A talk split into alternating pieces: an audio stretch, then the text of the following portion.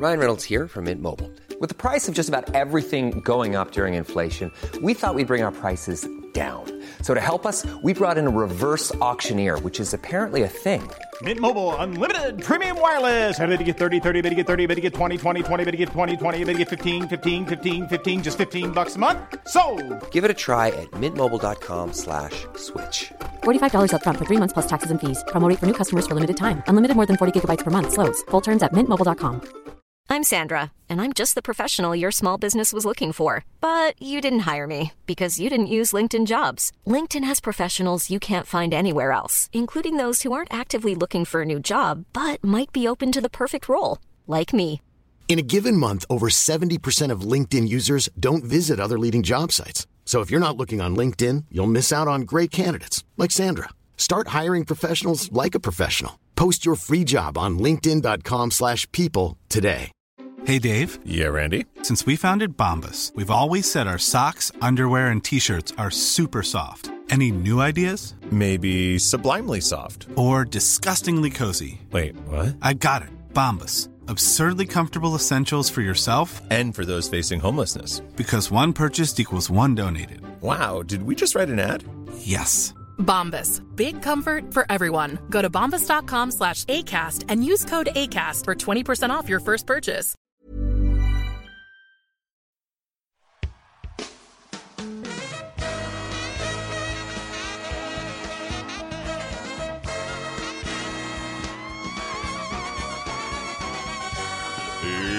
It's a take it or break it round ball rock crossover.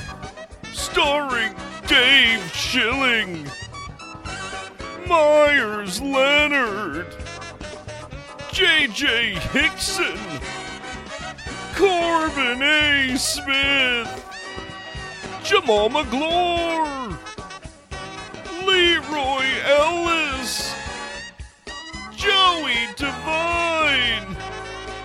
Joel Przybilla, Sam Bowie, John Keane, musical guest she and him. And now, the permanent host of Take It or Break It. He's not temporary, it's his own podcast, live from a heavy blanket. It's Corbin A. Smith. And welcome to the Take It or Break It, the Sports Takes Game Talk Show. Your dreams and your nightmares. It's not a game show today. I don't. Uh, I didn't uh, I have to write scripts for that, and I didn't want to do that. I had to go get a new iPad this morning because I uh, dropped mine and uh, cracked the screen. And uh, yeah, no good.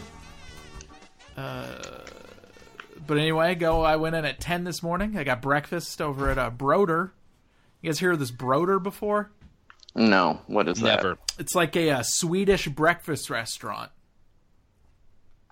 So Like, lots uh, of pancakes. Yeah, that's what I was. Yeah, well, they. Da- I'm sorry, Danish.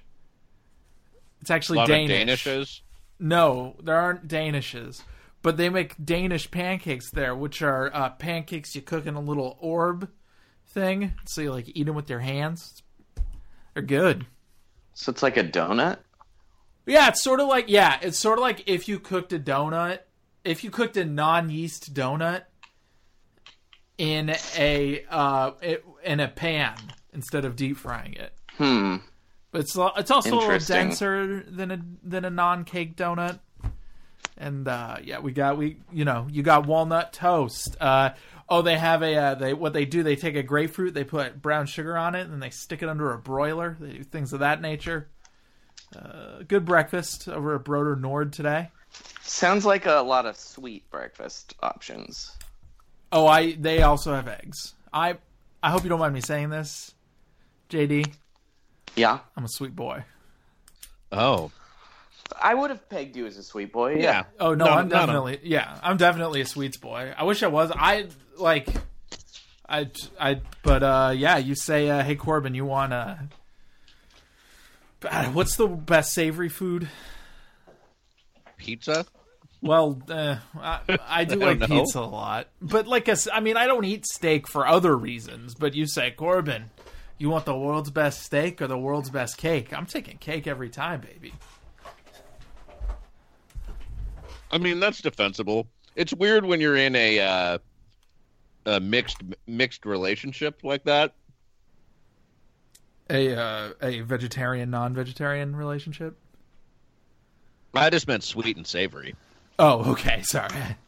Yeah, my uh, my lady friend is very uh, into like cooking and sweets, and I'm just like very much a savory person. Mhm, so yeah. often, what happens is she'll like make a cake, and uh, we end up with a lot of leftover cake. Because you do because you just refuse to eat it. It's not that I even like refuse to eat. There's just like a limit to how much cake I'm gonna eat. There is I just feel so sleepy no after it. There is no limit to the amount of cake I can eat.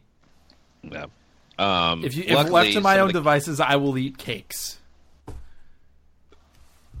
There's uh there's an amazing like uh, Rodney Dangerfield story from uh, when he was like really coked out Mhm. about how he like went home from a comedy club and he'd just been like doing coke and drinking all night and uh, he just started there was like almost a whole cake on the table that his wife left for him and he just started just housing the cake and then like halfway through he realized it was full of ants Like, I don't know. I don't know if his. I don't think his wife had like tricked him. I think the cake had just been out a little bit. But Ronnie's like, oh, I realized things were getting out of control.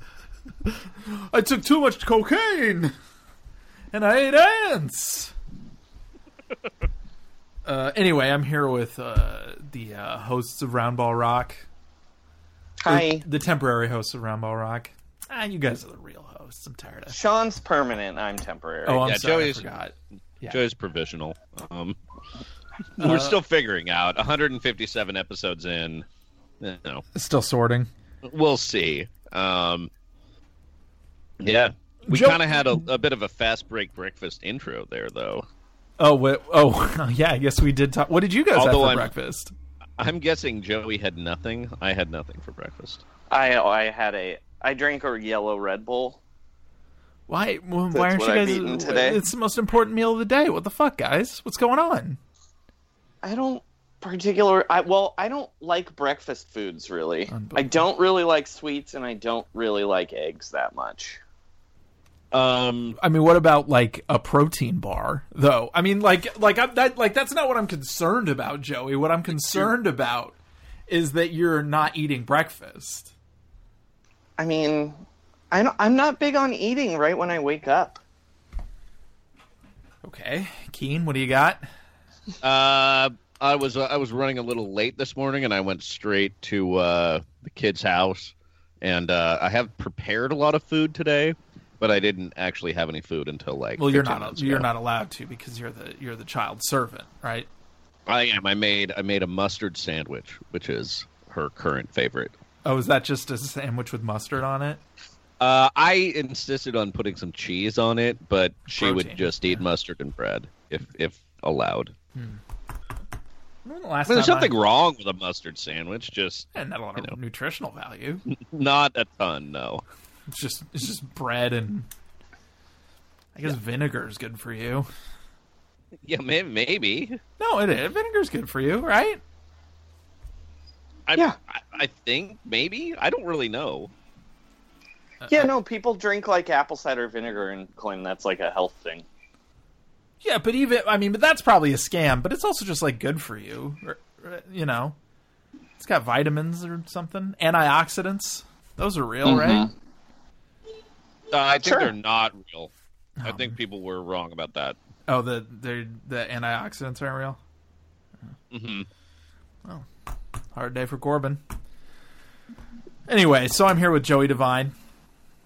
Hi. And uh, Sean Hi, Keane, Corbs. and Sean Keane, both from Roundball Rock, uh, and other stuff. Uh, can't think. Mainly of Roundball Rock, Yeah, though. mainly Roundball Rock. That's probably the thing that you're looking to promote, right? Yeah. Yeah.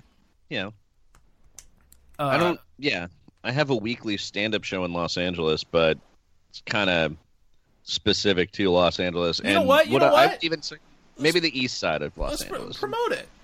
Just, let's hear it. What's what's it called? It's called the business. Yeah. It's every Monday night at Little Joy Bar, which is near Dodger Stadium on Sunset Boulevard in Echo Park. Sports connection. Uh, Good to hear. We had a we we had that a show with the same name in San Francisco for about five years, and uh, it won a couple Best in SF awards. And uh, you know that impresses people in Los Angeles and Hollywood. Yeah, they definitely. local, uh, yeah, local free weekly uh, commendations. they definitely don't uh, turn their nose up at, at uh, something like that, right? Yeah. Um, anyway, we're here every month. We're there every Monday. This Monday we did not have a show because they were replacing all the pipes in the bar. Mm. Um, but we'll be back this Monday. Speaking of pipes, J.R. Smith Mm-hmm. got the Supreme logo tattooed to his leg. I didn't want to talk about it. It just the transition was so good. How could you not take it? Yeah. He also he also agreed to um pay that guy whose phone he stole. Uh-huh. I mean, in a very awesome move. The guy was trying to film him and I think JR just took the phone out of his hand and like threw it into a construction site or something. Uh-huh. Anyway, he's paying that guy six hundred bucks. Yeah. Uh, you know, you know what? Say what you will about wealth and the privileges it gives you, but if that was the only thing that rich people wanted to do with the amount of money they had, I think I'd be okay with rich people. You know what I mean? Yeah, and like for someone to destroy your phone and then you get six hundred dollars, but like four or five months later, uh, that's a win for J.R. Smith. Oh, you're you're you think inflation ate away at the full cost of the phone? Yeah, I mean it's like really inconvenient for that guy. He was punished for yeah, and also don't just film J.R. Smith in public. Come on, man. Yeah. Um, we're we're forgetting to talk about the best part about that J.R. Smith story, though, which was his quote yesterday about talking to the NBA. They Oh, asked yeah, him, "Have yeah, you yeah. talked to the Oh, NBA about? Have you talked to the league about your Supreme tattoo yet?" And he said, "No, I don't talk to the police." Did you guys see this quote from uh, Anfernee Simons? Uh, the one about water being wet. Yeah. Yeah, I think he's right. I I got to tell you, man. I also think he's right. Keane, you know what we're talking about? Can you read the quote just for maybe some of the listeners? Yeah, too? of course. Uh, let me uh, uh, let me pull up Trailblazing here. They uh, they Oh, I, I got it if you want. Uh, w- w- here here's what Anthony said: Water is not wet. Whatever water gets on is wet. So he's saying that the inherent property of water is not wetness. It only becomes wet when coming into contact contact with non-water. Yeah. Um.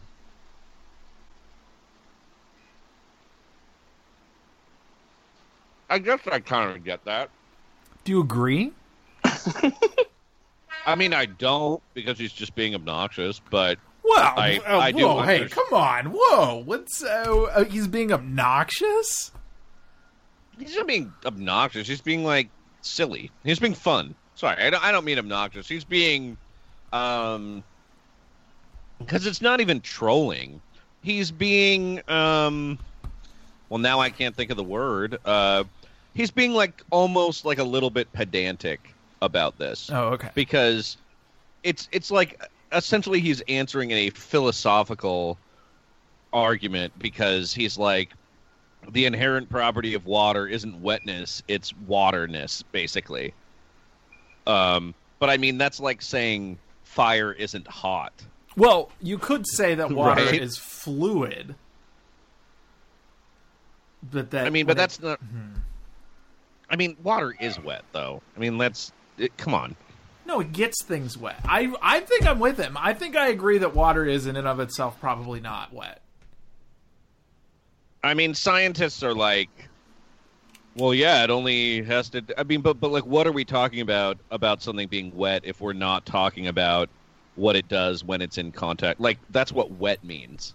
You know what I mean? Like, like I understand he's saying the inherent property of water only becomes wet when it comes into contact with something else, but like, that's what we mean by saying something's wet. Because otherwise, what does wet mean? It's a, something that has water on it. Pardon me, something that has liquid water or an, something that has liquid on it. That's what I think it means. I mean, it's just it's it's It's definitely the preseason. I would say that this quote is a good example of why I'm not watching any basketball until the regular season starts. okay, yeah, that makes a lot of sense. Uh, like, how bored is everyone right now? Oh, pretty bored. Pretty bored. Yeah. Uh, you know, paying light attention to baseball levels of bored. Yeah, I mean that that's the thing. Like, I made it almost almost seven innings through a baseball game last night, so that means uh, it's time for the I'm, NBA I'm to start. depressed. Yeah. yeah, I need to I need to go back to the doctor. Uh, I uh, you guys are A's fans, right? Is that real?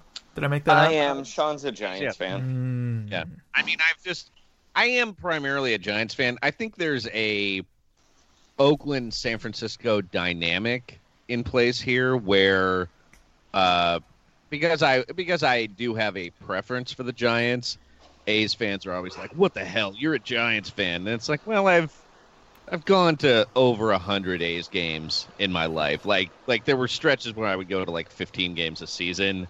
I think I think that's enough. I've always been under the impression that Giants fans and A's fans are cool with each other. Uh, that is incorrect. Giants fans are cool with A's fans, but A's fans are not cool with Giants fans. You know that actually It's- that reads that makes a lot of sense. I think. Yeah. There's it's an- a very like little brother dynamic. Yeah, and it's it's like it's just because the Giants are uh, definitely a like kind of richer and certainly dorkier team, but also like the hipster nature of the A's uh, is all, like I always think of them in my head as like kind of like a pitchfork music hipster undiscovered band thing, but it also definitely uh, veers into like gutter punk in a lot of ways too. Just you know, because like the stadium will explode with sewage and stuff like that, or like you know, you have Yeah. to you have to pay for your own soda in the the place. Uh, but also they have they this got kind free of, like, soda. They got free soda in the Giants stadium. No, Uh, the the well, players the had players. to play. Oh, oh yeah, yeah, yeah. Oh yes, I remember now. soda. Yeah, yeah, yeah, yeah, yeah. No, going to a Giants game is, uh, you know, going to an A's game aside from the tickets, not particularly cheaper though. Like all the concessions are still just as expensive. Uh, yeah, but who doesn't sneak food into a baseball game, man? Exactly.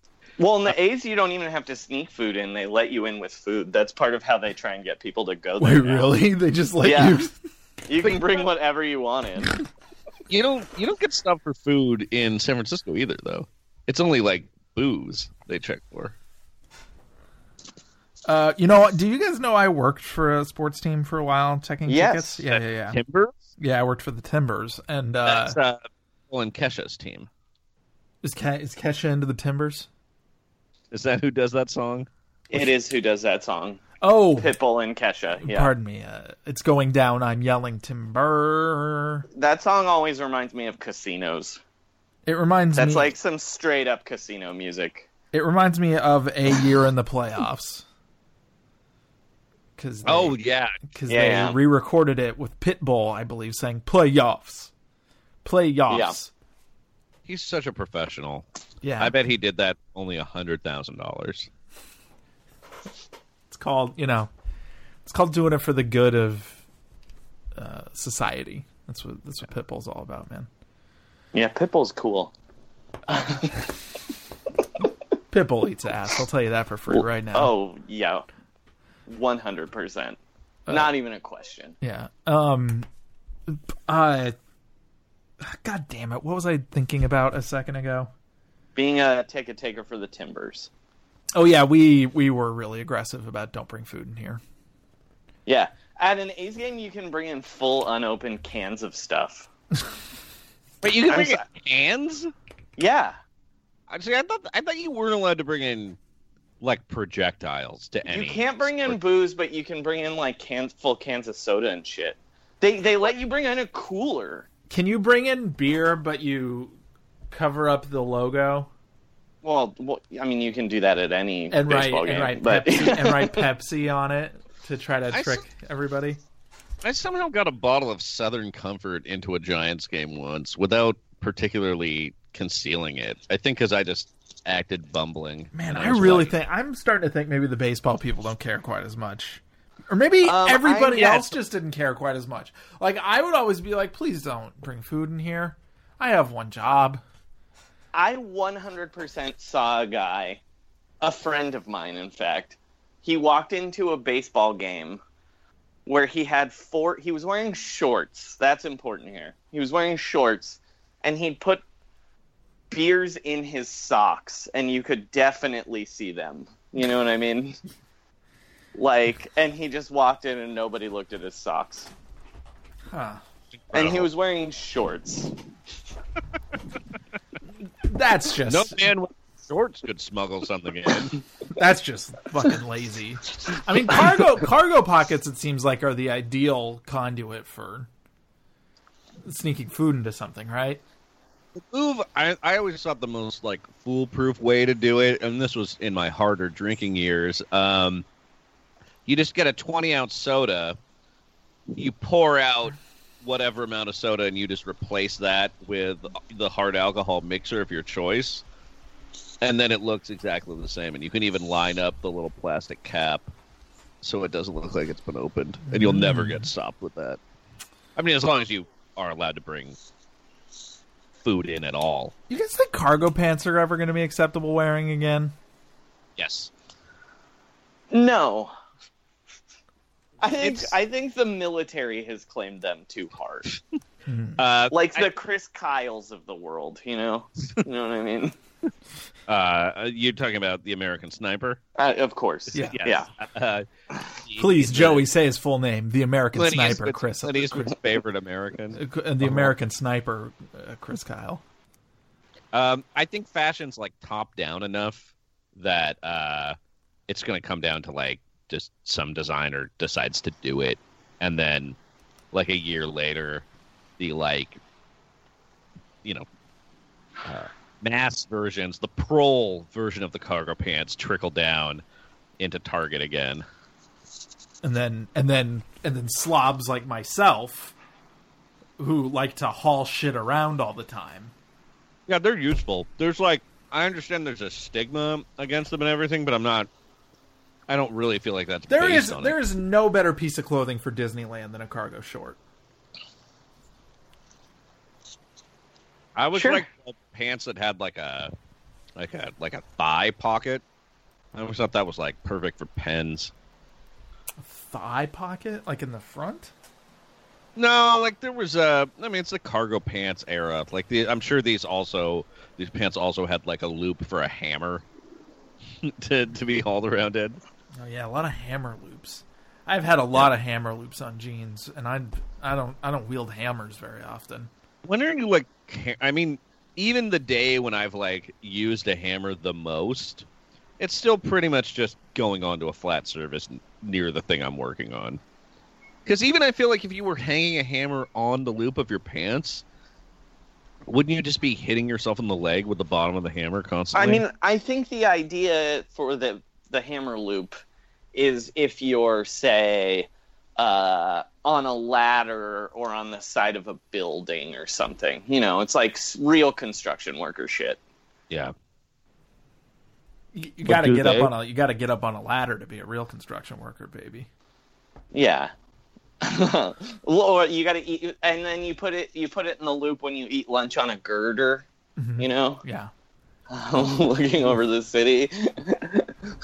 fucking love eating lunch on girders love it That's so tight, dude. yeah Smoking cigarettes on a girder ooh, while having like coffee in one hand and a sandwich and a cigarette, and you're getting paid like twenty five cents a day. So tight. taking a Mm-hmm. taking a taking a date up to the girder, fucking banging the shit out of her. Yeah, because unions don't exist yet, so you can kind of do whatever you want. Yeah, on yeah, any yeah. job. Sometimes you go out there, another one of the girder guys is there. He also has a date. You guys, you Yeah. guys- you guys do a little four person stuff, you know. You send like an eight year old employee to just get you prophylactics and stuff. Because there's no child labor laws. Prophylactics in the girder days. I don't know. Man. You're right. You're right. You're you're not even pulling out. You're just you're just sending her to live in another town. Yeah, life life is uh, life is uh, nothing at the time. You know. It's, uh, look, birth control's a real, uh, you know, it's real post World War II shit. You know what I mean? Yeah. Oh, absolutely. Yeah, like back in the like back in the good old days, you just you know you just get somebody pregnant just because it's fun. Yeah, you're bored. Yeah. Hey, I'm bored. And all I, you know what? You say that, but we are, but we, which is to say, you, you guys are a little older than me, I think, if I recall. But um, uh, but but like w- people who are around our age, I mean, they are having children later, and I do think at least part of it is that life is just way less boring now than it used to be. Oh, yeah. Like there's all kinds of shit to do. Whereas back in the day, the only thing you could do was like fuck, and then eventually, you know, you'd be right. You can only see Rebel in, without a cause in the theater so many times. Yeah. And it would be in the theater for like a year. You have to buy records, and when you're done with half of a record, you have to turn the record around. Yeah. And what's entertainment? Sitting there quietly with your friends and listening to it. Yeah. Compute? Can you? Th- you know what? Can you fucking imagine living in a world where there are not computer games? I mean, it seems it seems like are you are you playing a board game? Is that like I guess, but even that then, but lawn then, but then- bowling comes yeah, from? but then like uh, like uh, what do you what do you do when there's nobody else there? You don't play. You know, you, you can't play most board games on your own. Solitaire, dude. Yeah, you yeah. So, but you're but come on, people are playing fucking solitaire all the time. It's basically a solved game. I think they were. They're you, like- you think that people were playing solitaire all the time? I do. uh, also reading the Bible? That was a fun thing Yeah. to do. Memorizing the Bible. You know what? People don't read. Nah. Because people. I mean, you look, look, uh, look. You were bored, but reading, Jesus Christ! I just come on. you look at you hear about some of the like the old Lincoln era political rallies where uh, I think before the Gettysburg Address, the guy before him gave a two and a half hour speech, and I was like, that had to be the most boring shit in the world. But then you think like 1863 was that maybe the most exciting thing that had happened in like the year? Like, well, listen to how long he's talking. He doesn't. He doesn't live in my specific town and or specific house. This is incredible. If you go like, it, I think that there's probably a space though, because if you go back far enough, like to George Washington times, then you Uh-huh. were just living in wilderness shit. Right. And Yeah, and like you don't have time to be bored because you're exhausted. yeah, from time. like surviving. Yeah, because you went to bed at like 3 p.m. Yeah, because yeah, it's like well, sun goes down. Um, I'm gonna fall asleep so I don't think about how cold and boring it is. uh, maybe me and my wife will wake up in the middle of the night and have sex, but then Like, it's even- up again at four to fight bears. like even at like dead in like deadwood times you know when there was more stuff to do still those people were still going to bed at like 5 p.m Think about- the horrors everywhere. yeah Yeah. Just uh, yeah. I mean, there's not there's not really like lights in downtown areas in the West until after the Civil War, really. Professional sports started existing in the 21st century, more or less. Or I'm sorry, the 20th century. 20th. Yeah, my bad. I guess. Yeah. The, I guess when did ba- baseball is an 1870ish thing. Yes. But like you know, it mostly lines up with when electric lights started existing. They didn't even have sports to talk about. If we were doing this fucking yeah they podcast, would talk about we would be talking about criminals dude yeah, that's we'd all. be like we'd be like oh did you hear what happened like uh like a state away jesse james killed a man oh damn! when that did it happen? like- I don't know. Five to six weeks ago. Um, is he gonna kill us? I don't know. He's got a got a real lead. He has a gun and I do not. uh, what else is happening? Well, uh, well, and then then you know, movies start to exist, and people are just terrified the whole time, and they're like, "Oh, the they- train's gonna yeah, hit us." The trade is gonna leap out of the screen and murder them. Yeah. That guy's gonna fall off that clock. but like, uh, like if like okay, like even if we had podcasting, the technology for podcasting back then, I, and nothing else, I suppose. What the fuck would people talk about? Uh, Wild Bill's Roadshow that yeah, they but saw wha- two years ago Yeah, because that's the he's like, thing. oh, you he's see like Wild three Bill's towns away. yeah, you see Wild Bill's Roadshow like fucking once. Do you think there would be like a backlash in the podcast industry about Wild Bill? And like, eh, I don't know. Annie Oakley wasn't shooting that well. and like guys doing abacus analytics and being like, you know, she'd be more efficient if she was taking more uh, shots at those mid-range targets. I got some pictures that show that uh, when Annie Oakley uh, didn't flinch, she was actually pretty close to that uh, target or whatever. Wow, some uh, troupe of actors came to town, and there weren't even any white. I mean, there weren't even any black actors in the troupe. Like woke, woke Oh, woke, woke people being like, yeah. I can't believe we're not we're not confirming this Supreme Court justice who's only committed seven rapes in his life, the lowest of any lawyer in the state of Illinois. oh, here's his old journal. What's it say? Uh, looks like he went to went to the went to church with his friends Boof and no, Meatball. church. Oh, people went to church. I guess they would probably talk about church a lot. Yeah. And like the drive to and from church, you're like, oh, I wonder what he's gonna preach. Wonder what's going down in church like, this week. Oh, dude, you, you catch that part of the sermon where he he he fucking dunked on Satan. That was so tight. I mean, the other thing they'd be doing is making fun of people who have bicycles. Well, we we do that. Oh, now, So Yeah, that's, something's never that's changed. constant in America. Yeah. Uh, it's good to know that some of the old ways have lived. The first Twitter fight I was ever in was about making fun of someone for riding a bicycle. Why the hell A are we making recumbent bicycle. in Oh well, all right, all right. If it's a recumbent Yeah, bicycle, I wrote a joke about a recumbent bicycle, and then Recumbent Bicycle magazine like went at me. I had like 50 followers, and my response was like, "Glad to see you're not taking this slander laying down. You know, like when you ride your bicycle." I'm gonna I'm gonna looking up. Uh, we're talking about recumbent and tandem rider magazine.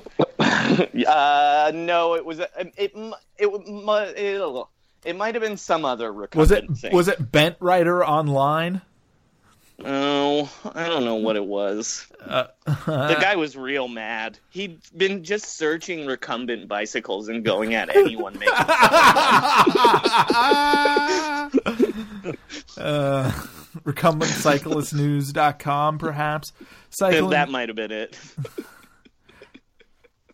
uh, look, I don't want you know. Speaking as a, I'm you know I'm I'm off the I'm off my saddle lately. To be honest with you, I haven't I uh, I've, I I I mostly stayed off the bike this summer. But uh, speaking as a cyclist, I want to say that I respect my recumbent brothers, but I but I'm not willing to defend them. like, all right. Anyway, uh, GM survey, Hell yeah, dude. free content, baby. Ow, ow. This is my second favorite survey of the year. What's your What's your favorite survey? The Ele- first is when they ask the rookies. No, when they You like asked the the rookie rookie survey? stuff at Oh, the yeah. Panini, Yeah, the the, rookie- Panini event. Yeah, the the rookie survey is a lot of fun, but the GM It's survey wilding out. is also a lot of fun. Uh, so you guys, you guys ready? You guys ready to break this shit down? Let's do it. Oh, yeah, please. Well, you don't need to beg me for it, Keane. Uh, come on, Corbin. Can we talk about the GM survey, baby? I suck your dick. Which team will win the 2019 NBA Finals? Number one is Golden State with 87% of the vote. Number two is Boston, 7%. And number three Eighty-seven percent. is That's Houston. down from last year. It is down from last year. And three is Houston who also has seven percent of the vote. Now, I am presuming you can't vote for yourself. Am I? What You you can't. think? Yes. Okay, so I'm going to assume that last year, Golden State was the only team that could not vote for themselves, and everyone else just voted for themselves or v- voted for Golden State. Is that safe to say? You think? I I believe that is probably true. Yeah. Uh, which, uh, uh, uh, but this year, somebody has strayed from the pack and has said that somebody other than uh, a, a, another team has joined Golden State in saying that somebody else will win the title. So am I? Am I reading this right? As it's two votes, it twenty six votes for the Warriors, two for the Rockets, two for the Celtics. Uh, It's eighty. It's seven and seven, and like eighty seven. Oh, I don't know. I actually don't have it in front of me. Yeah, it's uh, Golden State has 87, Boston has 7, Houston has 7. Yeah, so that's four GMs Oh! who picked the Rockets or Celtics, and one of them is Bob Myers. So Bob three- Myers for sure picked the Rockets. Why do you think he did? Think Why do you I think, think he picked right. the Rockets? Um, mean, that- because he's like Bob Myers is like kind of the. I just because I think it's like a uh, they took us to seven games last year and I was scared. Like Yeah. Bob Myers is the only one was with like spoo, spoo, he's spoo, the only. Bob, Bob Myers is like basically the only one in the Warriors organization Who who's respects constantly scared, like who's like actually gets scared when stuff happens. You know. All right, I guess Uh, fair. I also think I also think that there's probably um, something to the idea that he would pick the Rockets, but not like a team they'd face in the finals. Even though, I mean, it doesn't matter. You'd have to play them both. But I definitely think he's definitely believes that Houston could beat them much more easily than Boston's going to beat them in the finals. Uh, y- yes, I, and that's an incredibly reasonable thing to think because, uh, It absolutely could happen this next year. like, like, yeah, Boston on the, other hand, totally lose to the Rockets. Boston on the other hand. I other don't hand, think they get the fuck out of here. The Warriors have weirdly. I don't want to actually talk basketball, but I will. The Warriors have actually struggled with Boston in the last couple of years. Oh, like even before they had like good guys, it would be like like Boston broke their like 25 game win streak. They like lose to they No, they lost to didn't. Boston like once a year like the last 4 years. Actually, Boston did not break their streak, but they did. Oh no, it was Milwaukee. Yeah, yeah, yeah. Who had those hilarious shirts? Yeah. what were their hilarious shirts? They were wearing like the Warriors had like a 25 game winning streak to start the season, and a bunch of Milwaukee fans made 25 and one shirts and wore them to the game, Oh, which is really tight since Milwaukee did beat them. boy, So it's that- like yeah, it's honestly kind of amazing that they didn't get embarrassed on that. Well, it's like Jason Terry getting the Larry O'Brien trophy tattooed on his body during the 2011 season. Yeah, that shit actually ruled. That was good. Was that's like the most like he should make the Hall of Fame for that. he, he really should. And in fact, he just needs to tattoo the Hall of Fame, like his induction. And the Hall of Fame will be like, on his "Ah, what are we gonna do?" like, "Oh." I mean, he's- he's very confident. Uh, he's a very confident young man. Uh, Dirk said that about Uh, him but yeah, who do you, This is, uh, who do you think fun. picked the Celtics? I truly have no fucking idea. Uh, I bet Daryl Morey voted Celtics. oh, to be like, actually- oh, to like be a Yeah. bitch about it. Yeah, because he hates the he hates the Warriors more than anything, and he's like friends with all those Celtics guys. Well, he can't pick his own team. He's picking that his team beats the Warriors in the conference final. All right, you know? That makes a lot of sense to me. This is his way of voting for himself. Is voting for Boston. Yes. Yes. Yes. Yeah. Yes. Okay, that makes yeah, a lot of voting sense for to me. that hired him in the past. so it's like they're extra smart. Uh, what? Uh, who is the who is the virgin who voted for Boston though? Who just uh, likes the fact that they don't have sex? Hmm. It's GMs. Maybe the Utah guy. And he's like, props to Gordon Hayward. I think he. mm, No, there's no way he likes Gordon Hayward. What is that guy's name? It's not Kevin O'Connor, right? Uh, no, that's the NBA lead writer for The Ringer. Yeah, I. Is it Dennis Lindsey? Um, Oh no. Um, It is Dennis Lindsey. Oh wow. Yeah, I'm good, man. Oh, David, it is. Uh, wow, that's Kevin O'Connor was the previous uh, general manager. Oh, and now he works So for it the Ringer. it was Kevin O'Connor. Okay, I don't know what he does now. Uh, well, yeah, podcasts and uh, articles for TheRinger.com. Right, yeah, it's he gets scoops. Uh, He's also old, so he might have just retired. Retired. I think uh, I think there's no way Dennis Lindsey has a high opinion of Gordon Hayward. No, I, I think it's not. fucking impossible. I I don't know why I think that necessarily. But I just I just can't imagine that you were invested in that dude's success and felt like you were getting your money's worth. I just it just doesn't make any sense to me at all. What if um, what if Rob Pelinka Magic made him vote for the Celtics? Oh, just cause, because Magic secretly likes the Celtics. Yeah. Yeah. And his like Can the can Lakers and Celtics fans just fucking admit that they want to fuck each other? Oh my god. I mean, there was a moment where it looked like uh, Ron Artest and Paul Pierce were going to kiss during Game Seven in 2010. There's a was- there's a famous piece of art on this uh, about this topic, if I recall.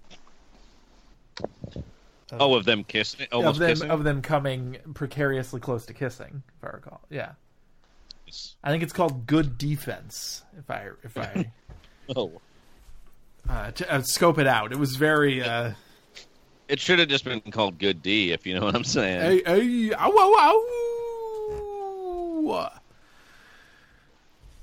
Oh, excuse me. Uh, next uh, question. Rank the top four fe- teams in the Eastern Conference. GM survey says Boston is your one seed. Uh, Toronto is your two seed. Philly's your three seed. Milwaukee is your four. Indiana's your five. Washington's your six. Miami's your seven. And they didn't even bother picking an eight seed. Holy shit. well, because they weren't picking seeds; they were only picking the top four. Yeah, Oh, I, yep, no I guess that's fair. votes. I guess that's no 100. one's ever going to pick the Pistons or Hornets for that. Who is going to Yeah. be the eight seed? I don't know. It is going to be a fucking weird ass team, though, man. I kind of think it's going to be Charlotte. You said Cleveland on our podcast. Oh, last, oh, I think, I last think, week. Oh, yeah, I think yeah, it yeah. could definitely be. I think it could definitely be Cleveland. I also too. think of it. I want you to know, yeah. Sean. Yeah, that actually, I'll I'll pick Cleveland. Eight. I understand that the rest of the world is roasting you for this take, but I want you to know that I'm with you. It's weird that I'm not getting more direct roasting for it. I think people. I think people secretly think it. Kevin Love's a good, Kevin Love's a good player. He can take a big load. I Well, mean, it people- also doesn't help that it was buried in a two-hour and twenty-minute podcast. I guess that's true. Yeah, and people are just skipping forward to Well, slammed we up at this we are going to have to do a like uh recap where we just very quickly do over unders and our like playoff picks. I'm not. You know what? I'm not doing over unders. You know why? Gambling's immoral. Wow, you definitely wouldn't have had anything to do pre-computers then. yeah, I guess that's true. Be, be, like people just throwing trash at you for riding a bicycle. They're like, "Hey, I'm vegan," and they're like, "You're gonna starve to death." I'm sorry. I would be vegan. I- In I'm fact, not you're gonna- vegan now, but okay. But also, even if you were like, "Yeah, uh, I don't really drink. Like, alcohol doesn't treat me right," they're like, "Well, you're just gonna be poisoned by the drink- drinking. Like, we all we can drink is something that's already been fermented. Otherwise, we're gonna get cholera." I mean, that's like that's the like secret. Uh, Joey, are, Joe, are you uh, are you uh, are you doing some um, migrant labor at a crop dusting? We're gonna uh, No, operation. I'm, uh, I'm in the final scene of Heat. Uh, no, a helicopter just flies over. When you live in LA, there's lots of Oh, helicopters. okay. Joey lives in Bosch country too, so there's B always B a O lot. S G H, uh, the Yeah. famous detective, uh, brother of the Lincoln lawyer, of course. Yeah. Now it Half could have been a medical. brother. Oh, sorry. It could have half-brother. been. It could have been a medical helicopter coming for Chris Bosh too. We can't rule that out. Is the Lincoln He lawyer in the Bosch TV show? No, No, Okay. I don't think they have because the I'm right. sure his rights are owned by whoever released Yeah, I that believe movie. the, the Lincoln lawyer, the motion picture. Yeah. Lincoln Lawyer should also just be like an Amazon show, though. Yes. Absolutely. Can you guys just sell me on Bosch real quick? Because you're not the only people I know who are into it. Well, I'm here's the thing. I have only watched like the first season of the television show, but I've listened to eight Bosch audiobooks if you count the two Lincoln Lawyer ones I listened to. Which are, Um, which are of course, in the Boschiverse. Yeah, they're in the Boschverse for sure. Um, and when I first moved to LA, like I was driving Postmates a lot, and I would listen to these Bosch books, and they're weirdly kind of how I learned about LA because so much of it is like LA specific. Like there'd be times where I was delivering food and be on a street Bosch was talking about in the book. and so it just it just sort of like became a it became a an item that was that you were interacting with. Yeah, your and life. also Mm, for that's actually like pretty fucking cool. Yeah, for like trash detective books, they're pretty good. Like I like I like listening to like you know a lot of mysteries and detective stories when I'm driving my car because I don't really have to think about them as much, you know, uh, than like uh, something I'm trying to learn about or whatever. And I would say Bosch is on the uh, higher level of that kind of stuff. Okay. Uh, I.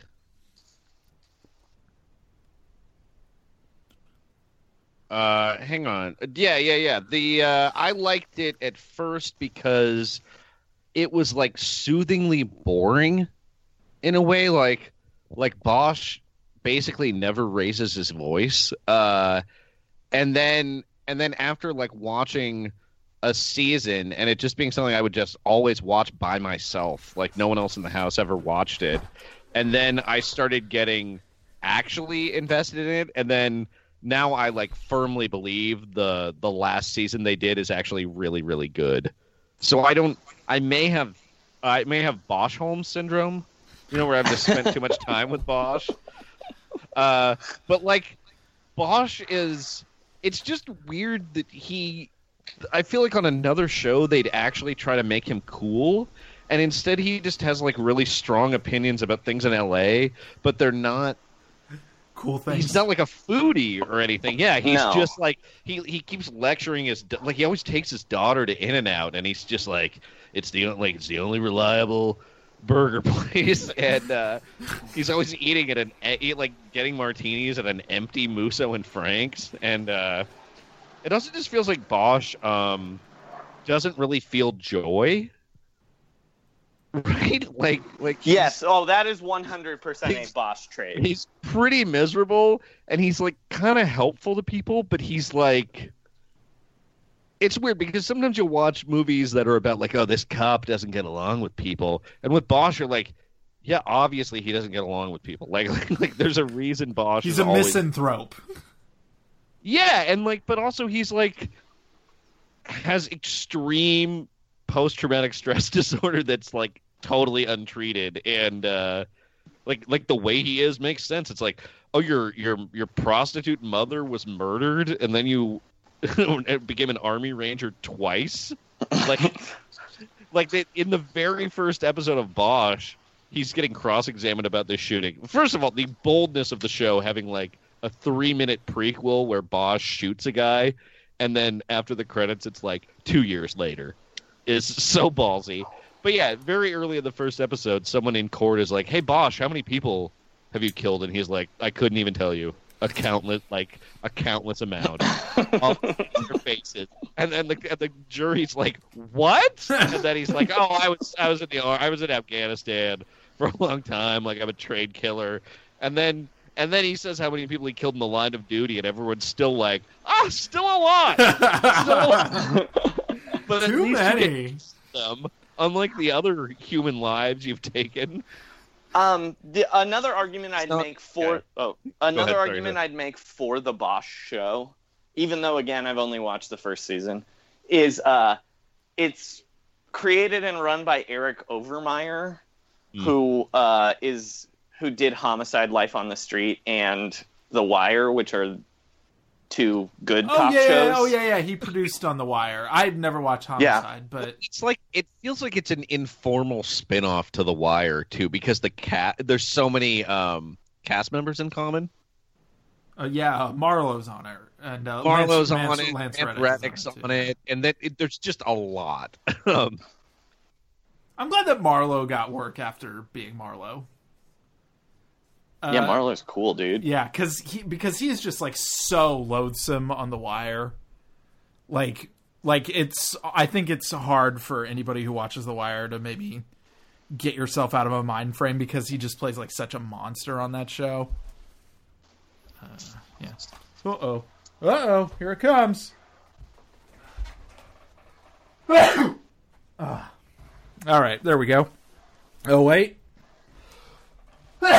hey, when you said Stockbosh syndrome, syndrome, or uh, Boschholm syndrome. Boschholm syndrome, I just Yeah. uh, I think that it would be really fun if there's a detective show called Stock. Just S T O C K. It's about like, Is like like a- a, yeah, just seems is like, a, like a yeah, that's a good name. yeah. Well, just it's seems- also like- like, a part of a gun, which is a good thing. Yeah. And a it's a, detective and it's also a crime name. yeah. You, it looks like he's stalking me. Stretch, but okay. Uh, so uh, yeah, they all think Boston's going to be the top team in the conference. Do you agree with this or what? Uh, I kind of don't. Yeah, me neither. Um, I mean, look, I know uh, Sean came out as being anti preseason basketball uh, earlier today, but um, if you watched that first Boston Celtics game, Gordon Hayward had five fouls in the first half. oh my lord. Um, Oh yeah, I'm I'm super into hearing this minutia about it. I just don't want to like watch it with my eyeballs. You know, So Uh, wait, I mean, so you're so it- you're saying that Hayward looks a little out of sorts. I'm much like you know, I'm like Roman on Succession when it comes to preseason basketball. Just give me the tasty morsels. I don't remember this happening on Succession, so I don't. That's his that's his explanation of the internet when he's trying to convince uh, Oh, okay. that guy because he's an idiot. Uh, Uh, but yeah, I kind of feel like Toronto is actually going to be the number one seed. has Kawhi again. looked decent? He's looked had- pretty good. Yeah. Okay. I had I had felt like that, and then I started thinking about Dwane Casey, and then I was like, "Oh my God, they just replaced the coach of the year, who everyone agrees is a very good coach, with a guy named Nick Nurse." Everybody who doesn't think Casey is a good coach needs to examine their spirit and make sure they're not racist. Yeah, once again, the One only hundred thing percent. the only thing that derailed his career, besides being black at the wrong time, is uh, he got blamed for sending an envelope of cash to Chris Mills that he didn't send, and the NCAA like banned him for ten years. And then he got seven million dollars in a defamation suit. Yeah, but yeah. it was too late. He wasn't allowed to coach until 2005, and also didn't really get a chance with the Timberwolves either. Uh, yeah, I just think that Casey is obviously a good coach. I will say that that thing is probably a problem that they have a new coach, but also I'm willing to bet that the new coach is probably fine. It's not like it's a stupid organization, is it? Well, also let's let's just say this: it's also just basketball. You know what I mean? Like, like, don't you think if you were coaching the Warriors, they would win fifty games? If Corbin, me Corbin Smith was. you Corbin Smith, you're in charge of the team. Well, no, because I couldn't handle the social aspects of it, though. Like I couldn't, I couldn't get everybody to get along. Yeah, but wouldn't they I would just still like the constantly, I would just though? like, I would just like constantly take Draymond's side. like, like, like to to counsel him, or would you be like, "What's going on? Tell me what's." I'd be No. like, "You're the real coach. Don't tell anyone, but you're the real coach." yeah, yeah, yeah. That's what I would do. I would make, I would make, uh, you know, people come to me and they would be like, Draymond and Clay, you know, they're having some issues on this uh, execution thing. I'd be like, I don't know. Kind of seems like Draymond's probably right, huh? I would just do it every time. I would just con. I, I don't know. I like Draymond. I would. Uh, I would just agree with him all the time. He's cool. And people would be like, "Why? Why are you? Why are you giving him everything he wants?" And I'd be like, "You've met him, right? He's a neat guy." yeah. doing all that stuff, being a little undersized in the NBA, that shit is wild. Look, Okay, we're talking what do you about his their one- what do you generation's most unique one- player, probably. So I, cool guy. But I, I would say, what is uh Like, what's their what's their bottom if I'm coaching them? Yeah, what do you, what do you think their record is if you take over the team? Uh, And like, there's a there's a you've got a massive bonus that comes out if you're fired before the end of the season. oh, Who so I- is Corbin's assistant? Wilms? No, like, he who still are gets the, the- does he keep the assistants? yeah. Do I get do I it's get up their it's up to, assistance? it's up to him if he believes. Okay. I mean, Okay, okay. Yeah. There's two answers to the question. It's one, like Nick Nurse. one Yeah. is if I get to keep the assistants, then I'm going to let them do the work, and I suspect that they will win 50 games, maybe Mm-hmm. 50, maybe even They'd like- win more. yeah, maybe even like 55, 57, somewhere around there. Yeah. If they fire every coach and they say Corbin, you have to hire all the coaches, Uh-huh. and I and I don't have like the ability to recruit coaches who are professional basketball coaches. you just have to use like the staff of the classical. yeah, yes, yes. If it's me and like David Roth, uh, uh, uh, Wilms, uh, Alex Siquig, uh, Eric Freeman. Eric Freeman. I was trying to remember somebody's name who wrote for the classical the other day, and I couldn't pull it, and it was driving me fucking nuts. Uh, uh, you know, uh, Claire McNear. She wrote for the classical once, or once or twice. You know, if I'm just pulling for, oh, Redford, Patrick Redford. Redford's probably going to be the best coach on the squad because I, you guys probably, I've met Patrick. You probably haven't. Patrick is notably tall. oh, that's why he'd be a good assistant. Yeah, yeah. yep. I mean, better than Roth. I mean, not Roth's not short actually. I know that like people like I bet you people probably like hear Roth on the Deadcast and they think he sounds short. Roth is actually pretty tall.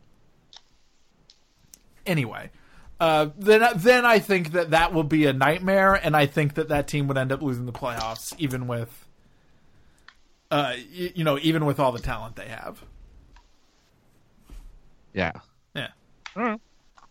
Uh, but anyway, Toronto, I Toronto two, Philly three. I think that Philly is the most talented team, and that if they were the kind of team where you could say all of these people will be playing at least seventy games, I think that it would be hard to say they were not uh, the best team in the conference. I am not high on Philly's record this year uh, because they're going on that China trip, and that fucks teams up for the first two months of the season. I was actually looking at teams versus their over unders who went on that China t- trip, and it's like something like I forget exactly how many it was, but it was like seven seven out of the ten teams that went all went under. Huh. And it really fucked the Warriors up last year, Oh wait, specifically.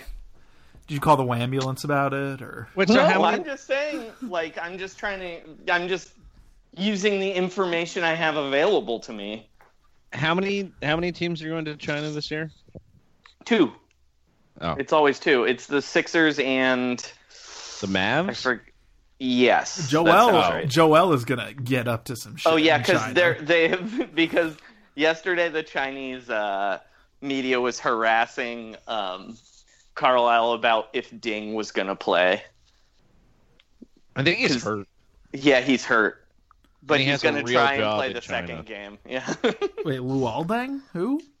no, they're Uh, the Mavs have this Chinese guy. Oh yeah, yeah, yeah. He was on their summer league team last year, named Ding Yanyuhang, and he is tight as shit. He was and really he's fun. a training camp invite this year. What makes him so But cool? Uh, he like he's tall. He he just has a lot of good. He, he scores a lot of points. I mean, he's, he's, like, like, a gunner. He's Oh tight. shit, that is I think tight. he's I think he's been like the Chinese the CBA MVP the last two years Oh, too. hell yeah. So he's like, but he would never go to the NBA because you know he's the MVP of the CBA. So like, like why would you want? They're to be not the allowed. 11th man You, in the Dallas? foreigners can't win MVP in that league, though, right? Am I crazy? Uh, probably the case. I'm No, uh, no ways. Uh, uh, Did Marbury win? Marbury. Marbury won it a couple of times. We're gonna check that out. Yeah, that's fine. Yeah, I'll I'll look this up. You guys can keep going. Uh, uh, no, they, they have, have- an they have a separate international. international Yeah, they have a MVP. separate international award winner. Do you know who won it in 2016 Jimmer. 17? Yeah, fucking Jimmer, baby. Yeah. Uh, Lester Hudson is a two-time winner. Bees, Yeah, dude. I, Bowl Bees. God, I'm so glad that Beasley has had the career he's had. What a what a wonderful gift for all of us. I'm very. Uh, Yi is a four-time domestic MVP. Yeah, that sounds right. For some reason, Mengke Bateer's one of his MVPs was was stripped, and I don't I don't know why that is. Oh, oh, because he argued with a referee, so he lost the MVP award. Jesus Wow, Christ! Jesus. So he China letting they uh, China letting everybody know how they feel about authority. Yeah. So he has he has four MVPs, but his first one was stripped from him, and I believe it looks like they may have just not given him the award for the two years after that as punishment. Wow. Well, Oh. let's hope that doesn't. Well, yeah. The to him problem the was he stood in front of a referee, not moving, like he was in Tiananmen Square, and they would have disappeared. Wait a minute. Wait a minute. He's Are you famous? Are you making a joke right now? He is making a joke Okay. right now. Yeah. Okay. Okay. I just feel like a symbolic Tiananmen Square protest would be. Anyways, You, you lose your MVP. I think Philly. Uh, I think Philly. He got the heaviest fine in CBA history. But uh, God yeah. bless him. Uh, I also I'm high on the Bucks regular season. Yeah, this I am year. too. Uh, Budenholzer is uh, very good. The Hawks should not have just let him go. Yeah, and the Bucks just straight up have basically not had a coach the last four years. Like Giannis has essentially done. All of this under the tutelage of uh, Jason Kidd. Who is, Yeah. uh, yeah. Jason Kidd is basically good at helping like NBA veterans come up with new tricks to be successful. And that that's his skill is like rehabbing Alan Anderson and Shaun Livingston's careers. Well, hey, cool. Yeah, and like still getting stuff out of like Jason Terry. But it doesn't seem like he has like any patience. Oh yeah, they, yeah. He probably Chick- he hates children. It, it Yeah. would be it, that's insane to me that you would like. Do you children. think Jason Kidd hates pizza now because he got fired at a pizza parlor? I was wondering about that. Either that or like, uh, it, like re- I, I think he like eats more pizza, but it fucks him up because he's like depressed about losing his job. he's and, like you know. he's like he's indulging in it. Man, his Hall of Fame speech was fucking bad. I mean, he d- might not know how to read, so look, yeah. he's a basketball genius and not too yeah, good he's at yeah he things. yeah he might be a bit of a savant. Uh, Jason Kidd went to a high, went to high school uh, two blocks away from my house, and uh, he used to work at the grocery store across the street. And my dad would refuse to go to his line because he couldn't count change. this is this is a conversation about Jason Kidd that is becoming deeply disconcerting. Can we? I'm just telling you a true thing. It's a But true he, uh, thing from like- my life. he was just so weird and bad in like I was I had to write a thing about Jason Kidd and Grant Hill and I was like, wow, Jason Kidd was always better than Grant Hill at like every stage of their careers and was really famous. Why was Grant Hill this superstar? And then you watch them talk for like 15 seconds and you're like, oh, oh, that's right. Yeah. Like, like like like everybody wanted to make Jason Kidd a superstar. It was just like Huh. It was just that he was a he was like a a, a like mushy lump of basketball ability. Yeah. Uh, he's also problematic. Yeah, yes, he has also been mean to wives before. he has yeah. I'm just saying I'm just saying by NBA standards. Sorry, the I was 90s also I was also trying to get to that too, Joey. I want to make this clear. Yeah, I just wanted to make it clear. I'm just saying that's not a disqualifying feature of an NBA superstar in 1996. For instance, uh, Kobe Bryant. Uh, Not even now. So, good job, woke NBA. yeah. Uh, the uh, I you know I it's gonna get him someday. I really believe that. Uh, they think Indiana, uh, Indiana, Washington, and Miami are are are, the, are there five, six, and sevens on this one. Uh, do you, And to me, those are the actual top four GMs voting for teams because they couldn't vote for themselves. Oh, that makes sense. I want to. yeah, that I could might. see. I could see someone taking Indiana. Uh, Washington got uh got Washington got one second place vote. Uh, fun fact about Washington: uh, again, you guys weren't watching preseason basketball, so you didn't see this, but uh, Markieff Morris got thrown out of his first preseason God bless, basketball God bless game Markieff Morris. What a king. I, for for for refusing to stop cursing out uh, Knicks rookie Mitchell Robinson. shit, yeah. Shit, yeah. Uh, do you think when that happens, Marcus Morris asks out of the game? He's like, my my jacket, I can't play. Or he just starts cursing out the closest rookie to him. Oh, also speaking of twins, I don't know if you saw this last night in a preseason basketball game. I didn't. But there was a video going around where Brooke Lopez dunked on Jabari Parker really, really hard Oh, no. in like the first Oh, two that's minutes so of that game. sad. Well, no, you want to know what's even sadder about it? Is before, and everyone was like, "Yeah, the Bucks got him. They got him." Uh, but what's even sadder about it is to get to dunk on Jabari Parker, Brooke Lopez faked out Robin Lopez so hard with a pump fake. yeah, Robin, you so should it was know. like you should double. know. It was like doubly sad, where he's like not only owning the guy that the Bucks let go, but also owning his twin brother super hard. I, yeah, and you know what, Rob, they, Robin, they have rival cats. Robin should fucking know that dude's moves, right? He's just he's just like he's just a substantially inferior twin, and it's really sad. But like You know what? That is twins, unfair. like, he was a fucking good ass Portland Trailblazer. I just want to say, Robin Lopez has He's a a- lot of basketball. I'm not even saying Robin Lopez is a bad player. Just Brooks way better than him at basketball, Yeah. and it sucks because they're twins. I don't necessarily agree with that. You're- I, you're- you know what? Okay, you know what I, you know Oh, what wait. I, you know what I Lopez agree with. Unique skill set. Robin Lopez is like a very good version of you know like a fairly anonymous basketball player. Robin Lopez is like I mean, what's interesting to me about both the Morrises and the uh, Lopez twins is they they have like when you put the skill sets together of both twins, they're You like have the yin perfect and yang. basketball player. Like, yeah, uh, yeah, like But the thing, the thing, Brooke Brooke Lopez, is does- awesome at offense and sucks at defense, and Robin Lopez is awesome at defense and Uh, is like fine at offense. Let me let me just say this: one of those skill sets Fine is might be a much more difficult and there. rarer, and one of them is you know like yeah. like I think this is has what this is what been this, the defensive centers in the league, like you know top fifteen. this is what I think. Uh, Brooke Lopez is like, and yeah, go ahead. There's a difference between NBA value and being good at basketball. And I think that it's arguable that Robin Lopez has an edge in NBA value because he's good at weird, obscure space eating shit. But I think that if you're going to say what is playing basketball, I think that Brooke Lopez is probably a superior player.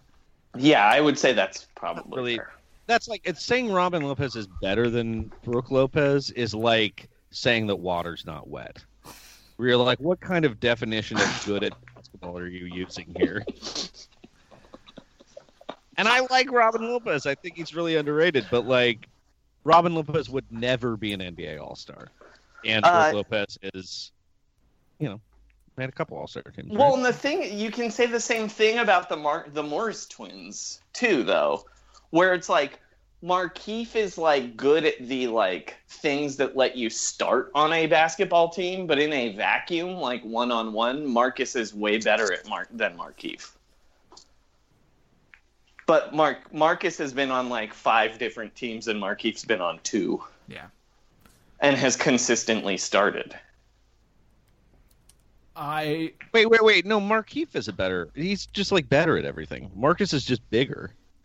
No, Marcus got drafted first. Marcus is like way better at like dribbling and like ISO scoring, and that's why they thought he was a four. Where Markieff is just like, "Yep, I'm a, uh, uh, I'm a stretch big." I'm gonna have to take Joey's word on this one. Honestly, I might. Uh, I, I, I, they always confuse me. One of them was way better in college. I think. Yeah, was Marcus was way better than Because Markieff in Markieff college. goes 13th and Marcus goes 14th, right? No, it's the other way around. Wow, that's fascinating. I ain't. Yeah, I want to make one prediction before we get they're before, genetically identical. before we get Hold out on. of here. I think there's a possibility that Washington could accidentally get a top four seed. I I just think it could happen. I think the whole team will fucking hate each other. but there will be but I think that there's like could be something productive going down in that hate. Keane, I, Um, Keane, I think I lost you. Okay, go ahead. Sorry. Sorry, I, I uh, we uh, the the Lord woke up. Oh, all right. Uh, we're fine. Okay. Uh, Let us know. Well, we're yeah. So it's it is it is weird that like, would you be that shocked if Washington was like the three seed? No, Not No. really, I don't think right? so. No. like not a. It, it seems But like also, the- I wouldn't be shocked if they were Uh, like not in the playoffs. 12th seed. Yeah, yeah, yeah. There, there is no outcome that can happen with this team that would not that would like shock me. I don't think John Wall has cornrows now, by the way. That- uh, that Uh, is and I was more shocking. That is more shocking to me than Now, do you any place they could take. and that's not that shocking to me. He's an African American. He's a young African American male. A lot of them have cornrows. It's a it's a lovely uh, it's a lovely hairstyle. I mean, I guess it's they're probably more like braids. They're less full on cornrows, but yeah. Uh, I was surprised. A couple of things that surprised me watching preseason basketball. Uh, both the Hernangomez's have uh, full sleeve tattoos now. uh-huh. Uh, Frank Kaminsky was wearing two leg sleeves, an arm sleeve, and a headband. So he's uh, Accessorizing? he's on his way to going full Hinrich to quote Full Hinrich. full Hinrich, uh, he's he's he's at like eighty percent Mike Miller right now. The unbelievable thing about Hinrich is that he started with nothing. no, nothing. Like like they were like he didn't even use hair gel. Yeah. he was just like a he was just like a he was just like a dirty white mouse who played basketball and then over the years he just he just kept became a cyborg. Like yeah. he was more machine than man at the end of his career. Right now he's like in a doctor's office right now like like like with a saw in one hand being like I'm going to do it man I'm going to do it. there is only one way to find perfection and it is as a machine. Uh, Western Conference. Uh, most people appear to believe that Golden State will be the one seed. This will not happen. I think that's a weird thing to say. Uh, uh, they think uh, Houston uh, Houston has less votes than them. Then Oklahoma City, Utah, the Lakers, uh, Portland, and San Antonio, and Denver. Do you have I any strong would have opinions about all this? I think I would have the Lakers higher. Uh, I don't. Uh, I've you know I've I've said this before on various places. I think that roster is completely insane, uh, and uh, has a lot of downside potential. Joey, speak. Um, I kind of think the Warriors are going to try harder this year. Why do you think that? Um, because I think uh, I think Bo- having Boogie on the team actually like having a change in the team helps them stay more motivated. And mainly, though, I think what's going to happen is Draymond Green has to win Defensive Player Oh, of the yeah, Year yeah, yeah, this yeah, year yeah, to get a yes. supermax. Yes, I'm And I think with this uh, odd if- argument. I think I think if Draymond is trying and screaming at everybody, the team will try. Well, they also specifically went to like upgrade their defense too. So I feel like that's that'll probably work. Why are they trying to help Draymond get a DPOY? No, I just Because- mean like I'm saying I'm saying in general they added defenders to the team for winning basketball reasons, but it is going to help Draymond that he's not going to be sharing the floor with like JaVale and Zaza and Nick Young. I forgot Zaza was on that fucking team. Uh, How could you They're be starting center two years in a row. yeah. the greatest Georgian player in basketball history? well, uh, depends on the kind of Georgian you're talking about. But yeah, and That is also. Jordan Bell is also really trying hard to get paid. I just think there's uh, monetary reasons why they would try. You think harder there's this year. economic? You think they'll be Yes. good for capitalism?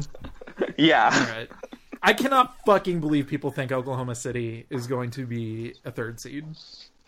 Uh, I actually like them this year. Because And just because they don't have saying Melo, that. is that it? No, I think the addition of Schroeder is actually really, really helpful to them. But he's but is Schroeder good? I mean, as a sixth man, yeah. Like he's pro- he's maybe he's he'd be my pick to be sixth man of the year. Frankly, I think that if Westbrook is healthy, they will always win 47 games. I just Also, think I wouldn't. I, I wouldn't pick Schroeder as the sixth man of the year because he plays with Russell Westbrook. Yeah. I just think that like they actually for the first time ever they have a guy who can like play basketball while uh, Westbrook rests. And if you always look at their numbers, it's always like, oh yeah, they were like plus like seven when Westbrook played, and then minus fifteen when rest- Westbrook rested. I think that that It is is- inherent to the construction of the team. I think that the way the team, and the organization works, I think it's going to be hard for that not to be the case. If Schroeder ends up playing well, Westbrook will just insist that they play together, and he won't be the sixth man anymore. I mean, isn't that what the problem was with Oladipo? That the team was like, "No, we're just going to play this guy. We're going to rest him at the same time as Russ, so his numbers are better." Yeah, I mean, I can, I, I don't know. I just think they're way less in flux this year, and that might be why people like them too. Yeah, but I I like them better too. I don't uh, I don't think that uh, I don't think that lack of flex is going to translate. I think that Utah will be better than they are. Uh, they were last year. Yeah, and I I think that will continue Uh, to be the I case. have, I kind of, I don't have like that much faith in Utah having like a lot of upside though. Yeah, they're pretty stout. Uh, I think who's gonna Denver's gonna fucking rule this year. We'll see.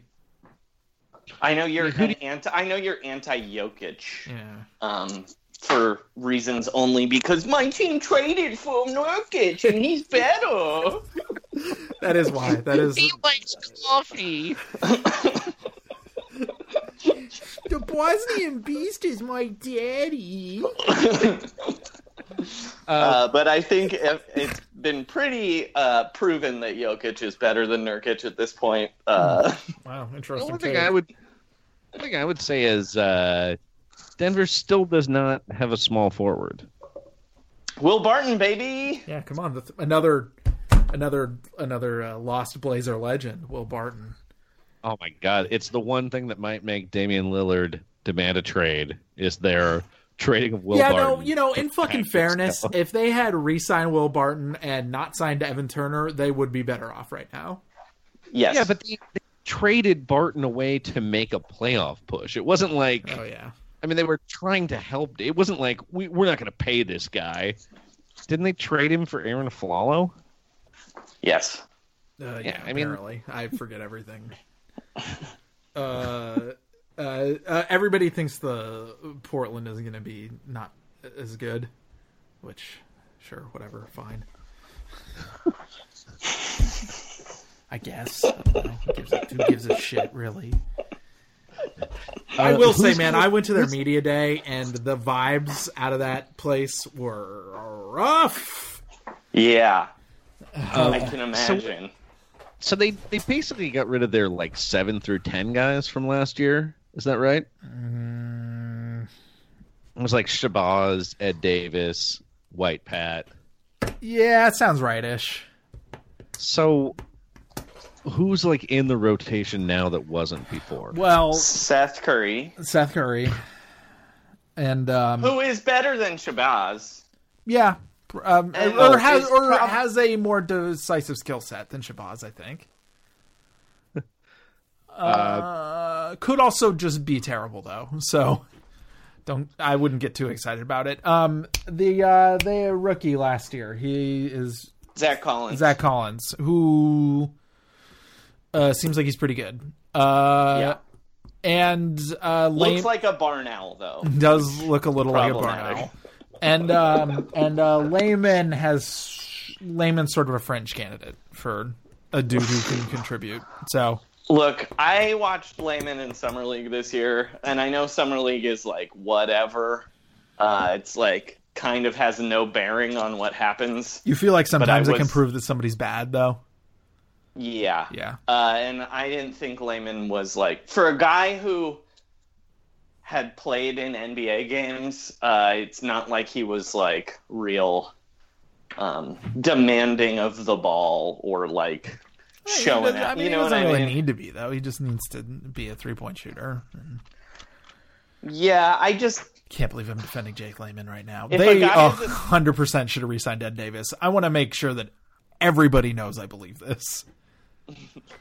I I don't. He just didn't. He didn't get that much money. No, he makes four million dollars. There's absolutely no reason why they shouldn't have re-signed him. The only thing is that uh, okay, uh, Terry is a great coach. I really think that. I think that. Uh, I think that if the Blazers fall off this year and Terry takes the axe for it, that that'll be fucking stupid. I think that everything that's wrong with the Blazers is pretty much contained within Neil in some way or another. And um, but Terry hates playing young players. Hates it. Will do anything Mhm. to not do it. And I think that Neil made a move to to force him to play Collins. That's why I think Davis isn't on the team. Mm-hmm. Yeah. He was a big locker room guy too. Like like everything you hear about Ed Davis is like, eh, he probably should have re-signed Ed Davis. Right. Anyway. I mean, are is he also does Neil also want um, Terry to maybe play Swanigan more too? Uh, we'll see. Uh, makes sense. Isn't Swanigan kind of still a pretty rough prospect? Though? Yeah, Swanigan's a little 50-50. It's, man, I gotta say, I, he wasn't at media day even. Swanigan wasn't at media day. Yeah, I don't think he was. I Uh, doubt that's true. I'm sure you just didn't see him. He had to he take his all the weight pictures back. for CSN Northwest. I guess you wouldn't or no or uh. I think he might not have been at media day, guys. Oh yeah, Swanigan, Stauskas, and Gary Trent Jr. were not there. Wait, why wasn't Stauskas there? Uh, Stauskas is on a. Is, I think Stauskas' deal is not guaranteed, Huh. if I remember correctly. Hard to say. I mean, not actually good at basketball. So yeah, would that make that sense is also maybe kind of a problem. guaranteed. Not really that good a three point shooter, even the thing he's in the NBA for.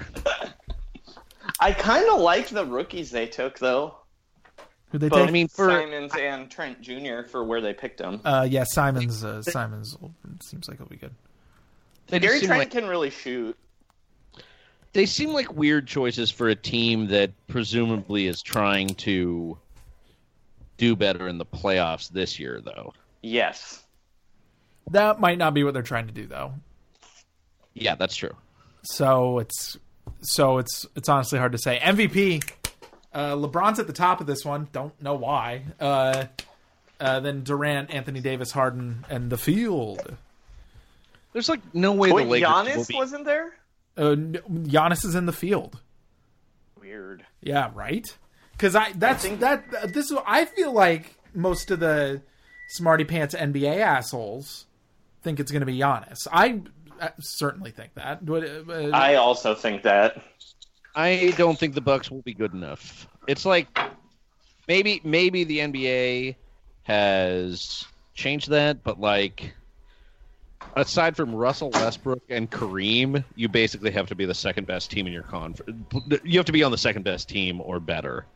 And yeah, the exceptions are Kareem in a weird year, Boy, Russell Westbrook when he averaged a triple double, and then Michael Jordan, but he had to win Defensive Player of the Year and the scoring title, and his team was still like third. You, but boy, you're telling me that there isn't a possibility that could happen, though. It- eh, That, I'm- that I mean, Giannis would be a top two team. I'm just I'm just saying yeah, that that Milwaukee could be a top two team. I mean, the conference is not very good, and and you know, I, there's I think a real possibility that uh, Boston's a paper tiger, and like, yeah, I'm I just think that making Giannis the MVP favorite uh, is really putting a lot of stock. I do think it's something the possibility are saying. for that. Whereas, Yeah, but so are you arguing Anthony Davis, who was their choice, right? Uh, no, their choice is LeBron. Oh, well, well, okay, same argument. Are you arguing that the Lakers no, are I going to be a don't. I top don't, two seed? I don't think LeBron should be the top pick either. But at least there's like a narrative of him coming to the West, and like if the Lakers are third in the West, he could. Mm. I think it's. I think it's basically as likely that the Lakers are third in the West than Milwaukee's third in the East. Right? Like who's who's all that great in the West besides the top two teams? Utah Whereas has its Milwaukee- virtues. Milwaukee, I wouldn't be shocked if they were like seventh, just because like I know, I think I, I think I'd be shocked over. I think I'd be shocked over that. The coaching upgrade is just so apparent. Like, like I, I don't know. I am I, They also put a lot more like shooters around Giannis. I don't know. I think I They I think better. they're going to be a just- top three seed in the East. But you've got Toronto, Boston, and the Sixers. That's all. That's all I'm saying. I mean, if they're third, if well, I will say I will say you could. The Sixers are one you can tell me they're anywhere in the playoff picture, and I would believe you. Uh, But I, but I also think it's like almost a guarantee that James Harden is going to put up massive numbers, and that the Rockets are like guaranteed to be first or second. So, you know, that's that's like the thing to beat. I People think. are I think you have to beat. Definitely. people don't want to give him the award, but you know, if People- he averages like twenty eight and twelve again, and the Rockets win sixty games, people are definitely overstating Davis's chances. I don't know if you've looked at the New Orleans roster. It's insane. I mean, I feel like he he and Giannis should have similar odds. Yeah, because I'm Davis is going to be, you know, better. But yeah, both their teams are like kind of weird and might not be good. Anthony Davis is a weird choice to be the favorite for sure. It, Oh my, What happened? oh my gosh. Sean, is everything okay? Did Sean just get murdered? Sean? sorry, my micro my microphone cut out. it is now back. It made well, a it bunch- made some ex- crazy noises. it made like crazy noise. Like it sounded like you died. Yeah, there might have been somebody who grabbed the cord. Um, Oh, okay. Um, uh, yeah, the I don't I don't know. And Anthony Davis, like people people want. I don't know. I don't know. Like like everybody was super excited about Giannis last year winning the MVP, and he was sixth, which was great. He had a good year, Yeah, but, but, yeah, but his yeah, but his team was insane. Like his team should be not insane this year. yeah, but how, how many wins do you think they will get? Yeah, that's a good point. How many wins will it take to be a high seed it's there, though? if it if it were baseball, great, but it just It's not NBA kind of doesn't work with that. Yeah. Yeah, I guess that's fair. Uh, if you, I want to, we're gonna go through these one or two more just real quick. If you were starting a franchise and you could have any player, who would it be? Number one is Giannis. Number two is Davis. Number three is Durant. Uh, the craziest thing about this is last year, Yeah, Karl it was Anthony Towns. It won, was and Towns. he didn't. Win, he didn't And get he- a single vote. He did not get a single vote this year. Joel Embiid got more votes than Towns. That's the main thing I want to talk about. should have. I think Giannis is a is a is probably the best pick for this, considering LeBron is He's twenty three. yeah, considering LeBron is older. Uh, uh, Durant is one I could understand though, because I I think Durant's probably going to be in his prime for a few more years. But it is amazing that Towns has tumbled this much. Oh yeah. It's crazy. Is it? is it? Well, I mean, it's just it's not it's not their logic is not crazy. Yeah, It's just it's crazy, it's not crazy because you know why it's happening. But, but if like his numbers are the same. That's the craziest part. His numbers Yeah, his are the same, and Fortnite he made a kills. playoff for the playoffs for the first his time. team, his team was like 15 games better last year too. whereas whereas like Giannis basically had the same record year to year. And even though Towns is like, yeah, yeah, they made the playoffs. They they won a game against the Rockets, and everyone's just like, no, thank you. because he likes Fortnite Not too much, chance. man. It's a problem. he doesn't go to bed. Uh, I mean, and look, and look. bed with his girlfriend. I think that this organization, which is to say, take it or break it, I think we mostly think that Jimmy Butler is probably a maniac. Yeah, but still, I think Yes, he, agreed. But still think he's being also, forced out by Karl Anthony Towns. uh, but also, I think that perhaps, um, I let's say Jimmy Butler was uh, James Harden, which is to say, uh, an excellent player devoted to his craft, uh, who also appears to have the ability to compartmentalize. Does that make sense? Yes. Um, I suspect that James Harden would also have had some problems with Towns. Yeah, I, I'm kind I of get Team you're Towns, saying. man. Just like back to front. Yeah, I'm just kind of Team Towns on this one. Like, Jimmy Butler seemed like a real fucking asshole, and I think Thibs has Thibs divided that locker room in a way that no one was going to be able to Deal. deal where it was like i'm there's i'm coming in and i'm bringing in all my old guys and throwing all these guys who are here in the fucking trash because it's Ro- not Ro- like Rose Who did he didn't throw? Like Rose didn't have problems mean, with but- Towns, though, did he? no but if you read if you read the locker if you read Jon Krawczynski they Uh-huh. say the locker room was clearly divided by Thibs guys and non-Thibs guys And like, it's not like these guys had problems when Kevin Garnett was there screaming at them all the time. Yeah, but yeah, but, But- I will say this: but the difference between Garnett and Jimmy Butler is that Garnett is a weirdo, but he's also fundamentally friendly. Like he, like, like nobody who has played with Garnett has said anything less than he is an excellent teammate. Sure. I just mean I I blame Thibs more than I blame Butler, frankly, For taking this I- team to the playoffs and making anyone pay attention in the first place. No, I just No think one you would care if can't- these guys were winning 30 games. Well, the No, I mean, I the just- saddest fan base in human history might, but I, I just don't think you can go into a locker room and then, like, not at all. Like, the Tyus Jones thing is a perfect example where he's playing guys who are worse than Tyus Jones because he wants to play his guys, and his guys are Jeff Teague and Derrick Rose. Like, I just Rose think at a certain point when you're a boss, you can't you can't come into a situation and then bring all your own guys and then not even consider the people that were already there, whether they won 30 games or not. Like I saw this happen with the Warriors all the fucking time when they were terrible.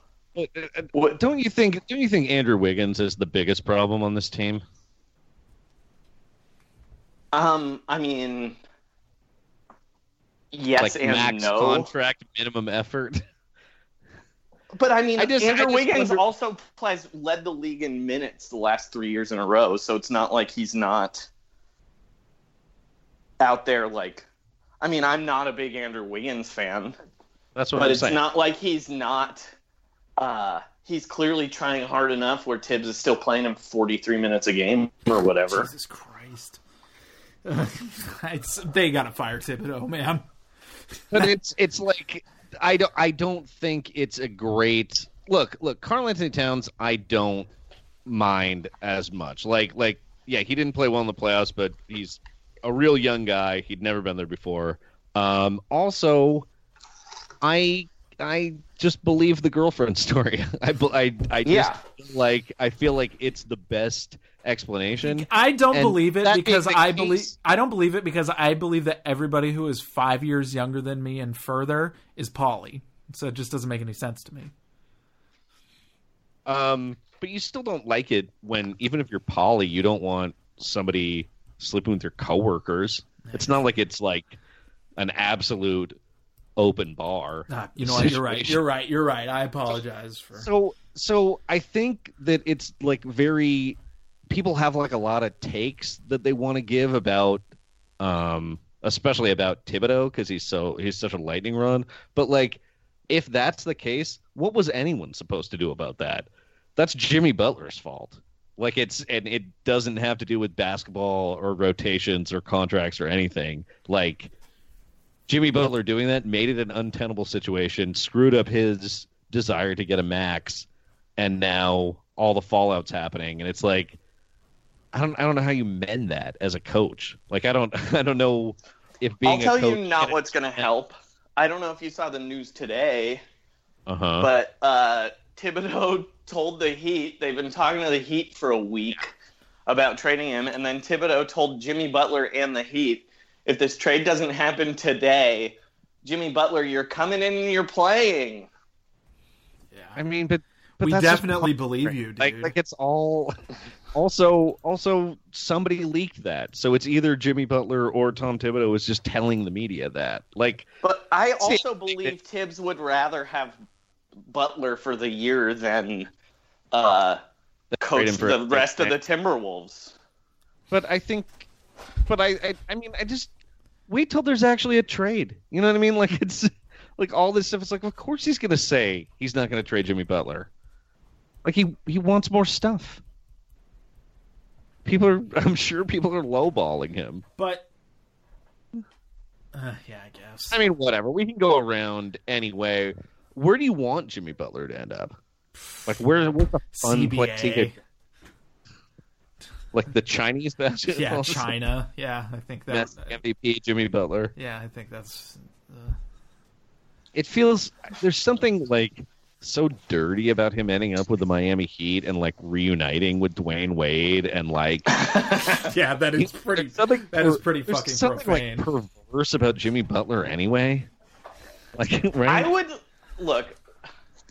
The weirdest thing Fat. about Fat. the weirdest thing about Jimmy Butler is him reuniting with Dwyane Wade would make me root for Rajon Rondo in a basketball game. Like when the Lakers showed up, I'd be like, "Oh, I have this is a must-watch game for Joey. I want to see what Rondo's going to do against these vets."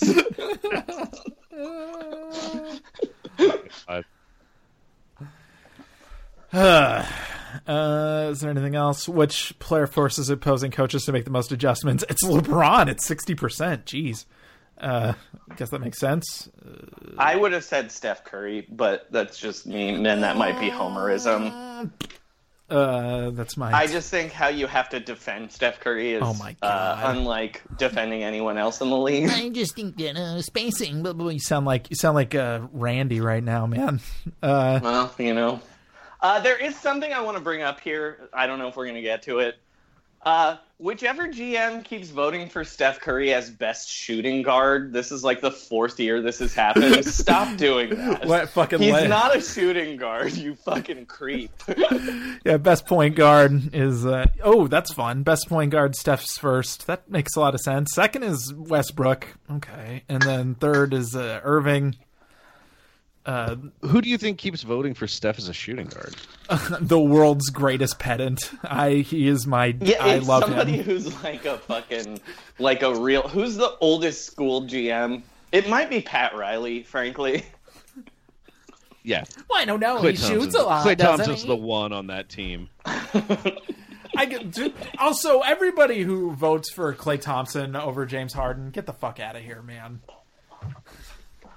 Yeah, Uh, agreed. Also, the person who voted for Devin Booker, you should lose. you should lose your fucking job. I Who is that person? I you should you should not have employment. You should. I I can't even imagine who the fuck that is. It's Rob Pelinka, so he's using it as like a future negotiating tactic. Devin, baby, I I was the one who voted for you in that. You don't read the GM survey? Hey, did we find out if he like actually fell off a dirt bike, or did he No. really just hurt himself in basketball? No, but that picture of the Suns made me where they looked so, so depressed. Their three top picks is really something. That's so dumb. Everybody should want to play in Phoenix. It's just that their ownership is so garbage. Everybody Their does want team to play in is Phoenix garbage. still. Yeah, I know, but their Dude, team is Corbin, garbage have you because of looked their at their roster. Yeah, they're okay. Yeah, that's true. It doesn't make any sense. But their team is garbage because their ownership is garbage. Like, like it's a, it's a, it's a good income tax situation. Uh, uh Phoenix is hot. Uh, you can buy a house there for fucking nothing. Like There's it's a, every chain restaurant all over. The yes, place. it's a perfectly There's, like there's a college with no admission standards. You can be near Alice Cooper. right. Oh, and there's tons of golf. Uh, yeah, yes, it's a it's a perfectly lovely place to live. It's insane that it, it's just that their ownership is such dog shit that like the one oh, like the one time like the one thing they're good at, which is having a decent medical staff, comes out of is like rooted from the seed. It is the flower of the seed of we are cheap. You know what I mean? Oh, right. Like, Like- we're buying these injured guys on a discount. Yeah, yeah, and gonna also give them yes. these only legal in Arizona steroids that are undetectable by NBA drug tests. Yeah, and we and, and, and it's just a place where old players naturally thrive. and we are um we are doing everything we can to get every ounce of value that we possibly can out of these players. Also, they compulsively blow up one third of their roster all the time. Yeah, and for it- some reason, it's been happening for thirty years. It, it, it it's in they should be perennially in the playoffs all the time. But their ownership is just so f- fucking weird that they're not. yeah, it's very very. Strange. Best small forward, they say LeBron. It's kind of a shame Durant will never win this. Whoop. That is a trash can full of LaCroix cans. Chili, chili, chili. Oh, it's cans. No, I'm sorry. It's cans. It's not chili. Sorry. Uh, they say Davis is the best power forward. Some people say LeBron is the best power forward, and Durant is also the best power forward. I'm going to assume Daryl Morey voted for one of those two. because he is uh, being a pedant in a way that is actually kind of correct. Uh, somebody also voted for Giannis, who also apparently small forward just doesn't exist anymore. Uh, well, also, I, I can see someone being right, like, that's "Well, why you're Will seven Barton one." is a small forward now. But I can I can also see someone looking at those guys and being like, you know what? He's seven one. Maybe I could consider him a four. You know what I mean? Like with with Durant and uh, Giannis in particular. Also, Giannis is going to play four all season, right? I think he's going to play a lot of five. And last is center, which is sad. They'd say Davis mostly and Embiid, and then and then there's like a bunch of different answers. Is there a Right. Marc Gasol? on There is somebody did vote for Marcus Gasol. Uh, did anyone pick Big Al? Uh, no, not Al Al Jefferson or Al Horford. Eh, well, every Al is named Big Al eventually, but I meant Al Horford. Uh, yes, somebody did pick Al Horford. Somebody picked uh, Jokic. Oh, Somebody did picked, Nurkic get a vote, Corbin? yeah, my vote. So- so- but you know what? I I will say Nurkic didn't get a vote, but uh, but somebody voted for Andre Drummond, and I just want to say that is an insult to Jusuf Nurkic. Andre Drummond's better than Jusuf Nurkic, Corbin. Fuck out of here! I mean, he- That is yeah, just like, not true.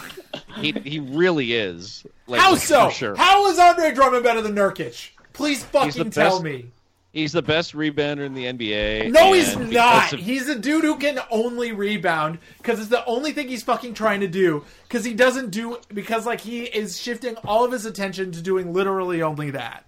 He was a better passer last year than Nurkic for sure. Okay. Didn't Detroit have a didn't Detroit have a top ten defense last year, and he was the only good did. defensive player on the whole team. Get the fuck out. That didn't happen. Just, I'm just saying, man. Like, what what is what is Nurkic bringing to the table? You know, that's uh, though the than that? Blazers had an excellent defense last year. Trail Blazers, ref 2017 18. The Blazers had a uh, well, they had the eighth best defense in the league last year, and they also have a bunch of dog shit. Eh, just on the guards, I mean, who's actually really fucking good. But Nurkic is a really good defender. I'm just saying. What? Uh, I mean, sure. Uh, I guess he's. How many rebounds has what's what's the most rebounds Nurkic, uh, uh, Nurkic has ever uh, averaged in a season, Corbin? Let's check. I mean, I have to admit, uh, you know, rebounding is more of a team thing, but uh, maybe you guys need to get up with the latest snobbery. Uh, total rebounds uh, nine. Uh, last Uh, year. that uh, Andre Drummond has never averaged under. Uh, well, okay, in full seasons, he's never averaged under twelve. How about this? How about this though, motherfucker? Pardon my language. Mm-hmm. Uh, he uh he uh Nurkic played 26 minutes a game. Okay. Okay. I mean, so that's better that he sat half the game. Well, no, 'Cause it seems like if he was really an elite center, they'd want him out there more than 26 minutes a game, right? I got to admit, I uh, might have owned myself on that one. Andre Drummond averaged sixteen rebounds a game. Oh, Jesus Christ, that is Last a lot year. fucking rebounds. But he, I, And that, you know how many saying he's offensive rebounds? Five. that is a lot of fucking offensive rebounds. Five a game. okay, all right. Well, see. I mean, no, I mean, yeah, because the Pistons missed a lot of shots. So Three assists, one and a half steals, one point you know what? six. You know what? This is actually really points. funny to me. This conversation, I actually think it's funny. Uh Uh-huh. I'm not mad. it's it's hilarious, actually. I mean, it's it's not. I'm I'm not even like dissing Nurkic. Just just Andre Drummond gets a lot of. For some reason, the internet turned on him like about 14 months ago. They But turned on him before that. that. it was- what's that? They turned on him before that. He has anchored some insanely heinous defenses. According to Basketball Reference, his nickname is Big Penguin. I've heard that before. Not me. He, it's because he looks like a big penguin. He does look like a big Like penguin. that's actually a good nickname. How many All NBA team All NBA teams has uh, Nurkic made? How the fuck has Drummond made an All NBA team? He, 2015, 2016, baby. And how Come many? on, how you many have years to has admit- Andre, you have to admit that's how many insane, years has right? Andre Drummond? God, their uh, defense was pretty good last quit year. On his team because someone passed him on the depth chart. Okay. Yeah. Even though that guy many let him start ahead yeah. of him. How many times has Andre Drummond been such a giant baby that the best player on the team was like, "I'll come off the bench. It's okay." Okay. All right. Let's put that into some fucking context for a second. One, that worked. Nurkic got traded. so, sounds like he's a guy who knows what he wants and gets it, which good good quality in an athlete if you ask me. Two, you don't think on a certain level that says more about Jokic, who is just like totally willing to get fucking run over by Nurk? Come on. Uh, See, I think it says something good about Jokic. It's weird you think of it that way. right. Where Jokic is like such a team guy, he's like, yeah, yeah, yeah, you can start. Yeah, Come on, this like- guy's gonna play what? 26 minutes a game, man. Yeah. Okay, but I'll do whatever I can to make sure the team is happy, is what Jokic did. Yeah, and it made his team blow. giver, Because those, baby. yeah, but those lineups Also are fucking his passes horrible. Are so sick. He should have fucking he should have fucking stomped his foot down and been like, "No, I am Jokic. No, the, uh, you do what I say. I am the boss here, Jokic." I'm about to turn 21. I mean, but Nurkic wasn't that much older. I just- I just- All right, fine, whatever. Everyone's better than Nurkic. Fucking happy. Fucking uh, uh who? Uh, what are some other centers in the NBA right now? Uh, uh, the guy who's in John Wick, he's better than Jokic uh, or Boban? Nurkic. Yeah, Boban. I mean, Boban's certainly uh, more of a like tall tale than Nurkic. That's yeah, fair. he's much more likely to own like a an, an, abs- an enormously large animal of an unusual color. First off, I think you're underrating Nurkic's abilities like in that. fairy tale. No, just like no, just like he would own a weird uh, animal in a weird color. It's something he would do. Uh, and second, uh, okay, fine.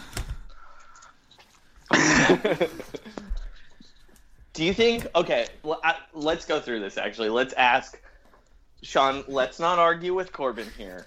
But I'm going to name Oh, some centers, let, and Corbin let's, is going to tell me let if he Corbin crucify himself. That's what you're saying right now, right? All right, let's go. Uh, Corbin, is Nurkic better than DeAndre Jordan? Uh, look, I'm just saying, DeAndre has anchored some maybe not uh, highly effective defense. I would say they're on par with each other. Uh, Okay. I, I don't. I don't. I don't think that's the case. But okay. Oh, um, All right, Sean, now you name one. oh, okay. Uh, oh, I'll, d- d- here's here's one to to give it a little more a little more chance here. Hassan Whiteside. He is better than Hassan Whiteside. I also I- think he's better I agree than with Hassan that. I Whiteside. agree with that. Um, yeah. All right, Hassan uh, Whiteside is bad in so many ways. All right, Corbin, Jonas Valanciunas. Okay. Ooh.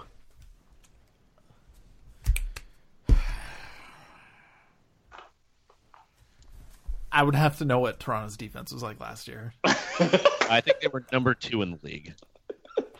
I'll give it to Valanciunas.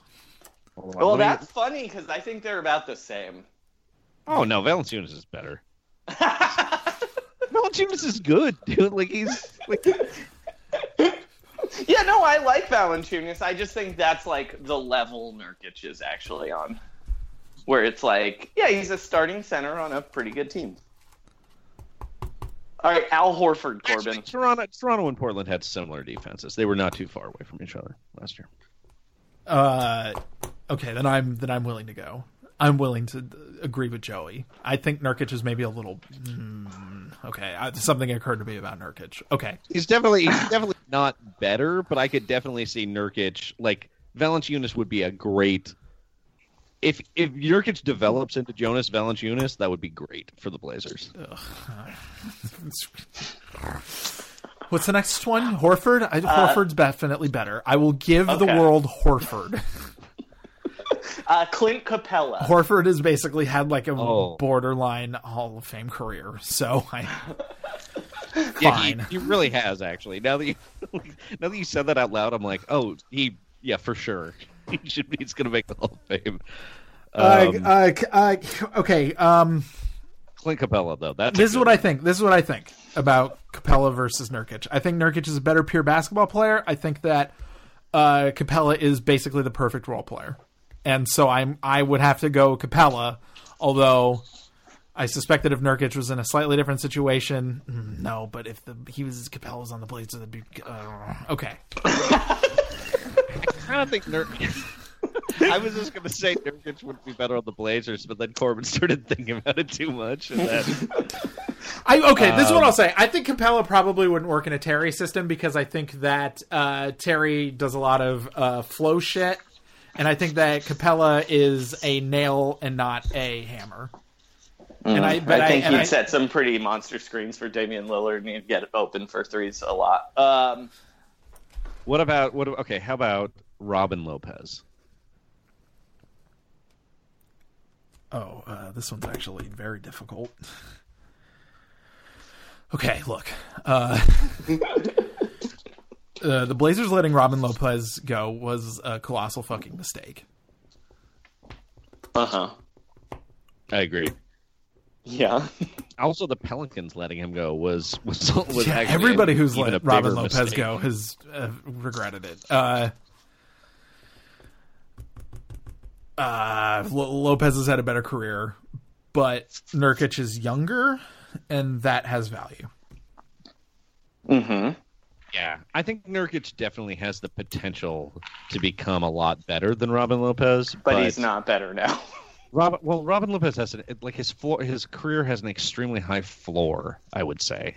He was excellent on the Blazers. It should be noted too. Like, Yeah, he's Yeah. good. He's still a good player. yeah, Okay, Corbin. Enes Kanter. I, Nurkic is better. I refuse to. I refuse to humor this one. Nurkic But is what? a- What about like in terms of uh, Oppos- weird, oppo- insane opposing- loyalty to okay. Uh, loyalty to teammates in opposition to his home country? Fine. Okay, I will say that Enes Kanter's uh, stances on uh, or, or I forget his name right now, Erdogan. Thank you, Erdogan. Erdogan. No. Screw you. I was sitting here trying to remember how to not say the G in it. Uh, are really admirable, and uh, and I'm glad that he's in the NBA. But also, he is a really crappy defender who never dunks. Uh, that was Nurkic that- also never you said dunks, which is that- annoying.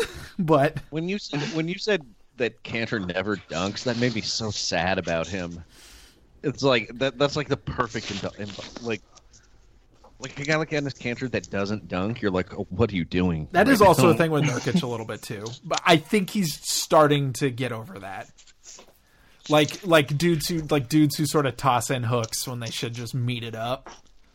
Mm-hmm. Uh, yeah, Nurkic Nurkic has more than a little bit of that in him. But Nurkic is a very good defensive player, and Enes Kanter is a notably bad defensive player Mm-hmm. at a high level But defensive Kanter's position. a no, is a very good offensive player. Yeah, and but Nurkic but uh, but but at something that's not useful much anymore. He's another guy who's a much better rebounder than Nurkic. I think And- I think that I I true I'm I'm a I'm a team rebounding Sure. zealot. I will say. Uh, yeah, except when it comes to offensive rebounds. I would You know say what? that's Can fair. you, can you know what? You know why I'm a team rebounding zealot too? It's actually because of Lopez. Because Lopez, uh, Robin, yeah. yeah, yeah. Because Robin Lopez was notably amazing at boxing out, uh, without Mhm. without uh, without m- making it his priority to get his hands on the ball. I think that okay. I think that Robin Lopez is a better rebounding player than. I guess saying Drummond would be a little extreme, but let's say the type of player that Drummond is. like Russell Westbrook. He's a better rebounder Yes, than Russell he is certainly a better Westbrook, despite what rebounder than Russell. Westbrook. Yes, because because Lopez creates space for everybody else to get rebounds without like giving a shit if the ball gets Yeah. out of his hands or not. And I think Yeah, that as- yeah, and I think that this As is the someone key- who watched yeah. David Lee for years, I know exactly what you're talking yes, about. Yes, of course. Uh, David Lee, who would fight his own teammates for free throw rebounds. Mr. Double Double. Boy, I I'm really glad David Lee isn't on your guys' team anymore, guys. Yeah, me too. Um, is he? Who is the most loathsome He's now warrior a of all time? stockbroker somehow. Who is the most loathsome warrior of all time? Ooh. Um I mean, it's like like historically I think it's Joe Barry Carroll. Uh, But in your guys' he's lives. before our time. Yeah. Um Uh, it was Mike Dunleavy Jr. for me. Mm. Uh, I talked about it extensively on the podcast this week. Yeah, I recall. Yeah. um Yeah, that's I also really Corey did not like Maggette. yeah, Maggette. Also, something about Derek Fisher too. Ooh, yeah, the Derek Fisher thing. the Fisher Derek thing. Fisher was, Warrior era was really bad. yeah, that was some He was just hideous on- shit, dude. yeah, Derek was only like Fisher might year, be the most loathsome NBA player of all time. hmm So Yeah, I think I think that's a real possibility. Also that he's like That's not- cheated the union too. That's like, like most players can't like like it's impossible to take advantage of every other player in the league that's your union brother, but Derek Fisher took that opportunity and like wasn't it like some kind of like corrupt deal with him and Billy Hunter where they were all skimming money off the top and like giving their relatives jobs and stuff? Uh, yeah, that sounds right. yeah. Uh, I thought we were not going to go for two hours, but here we are. Um, I probably need to wrap up. Actually, Yeah, because yeah, in part because Sheen, Keane is up to something right now. So uh, yeah, uh, whatever. It'll- If you listen to all this, you probably already fucking listen to Roundball Rock, but you should. I I want to specifically right now um, compliment. They're doing a Dunked On parody right now. That is my favorite shit. It is so good. Uh, Thanks, It's Torbs. really thanks, man. It is really weird. Like it's, it's definitely the weirdest thing we've done. It's like what I thought I was going to be doing on the podcast when we first started. like, because I thought it was going to be more. I don't know what I thought. It's like a But- parody of a a thing that two thousand people know about. Um, I guess it's probably more than that. Maybe like ten thousand people know about. But it is such a perfect parody of that thing that, that it is that it's breathtaking. Honestly, Thanks, Corpse. And we've tried to make it more recently, I would say. Uh, if you're not a Dunked On listener, we're trying to make it still funny. yeah, you're, so yes, I they think you yes they have been adding yeah. more joke jokes to it too. I think, but uh, yeah. Uh, so anyway, thanks for joining me, guys. I I'm I think this is gonna go up on the Roundball Rock feed. I'm gonna remember to send you the file this time. Um, For sure. Okay, great. Yeah, perfect. Uh, and uh, hey, everybody, have a wonderful day.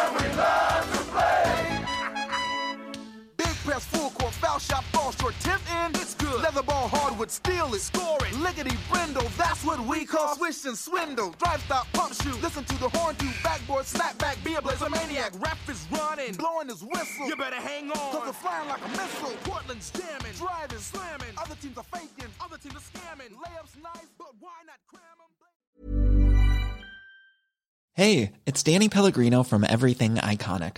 Ready to upgrade your style game without blowing your budget? Check out Quince. They've got all the good stuff shirts and polos, activewear, and fine leather goods, all at 50 to 80% less than other high end brands. And the best part? They're all about safe, ethical, and responsible manufacturing.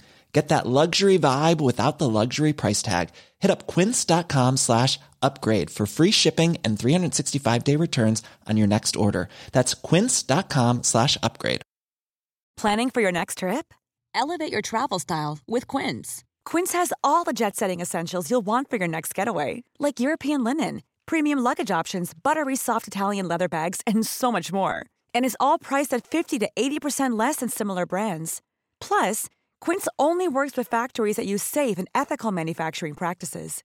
Pack your bags with high-quality essentials you'll be wearing for vacations to come with Quince. Go to quince.com slash pack for free shipping and 365-day returns.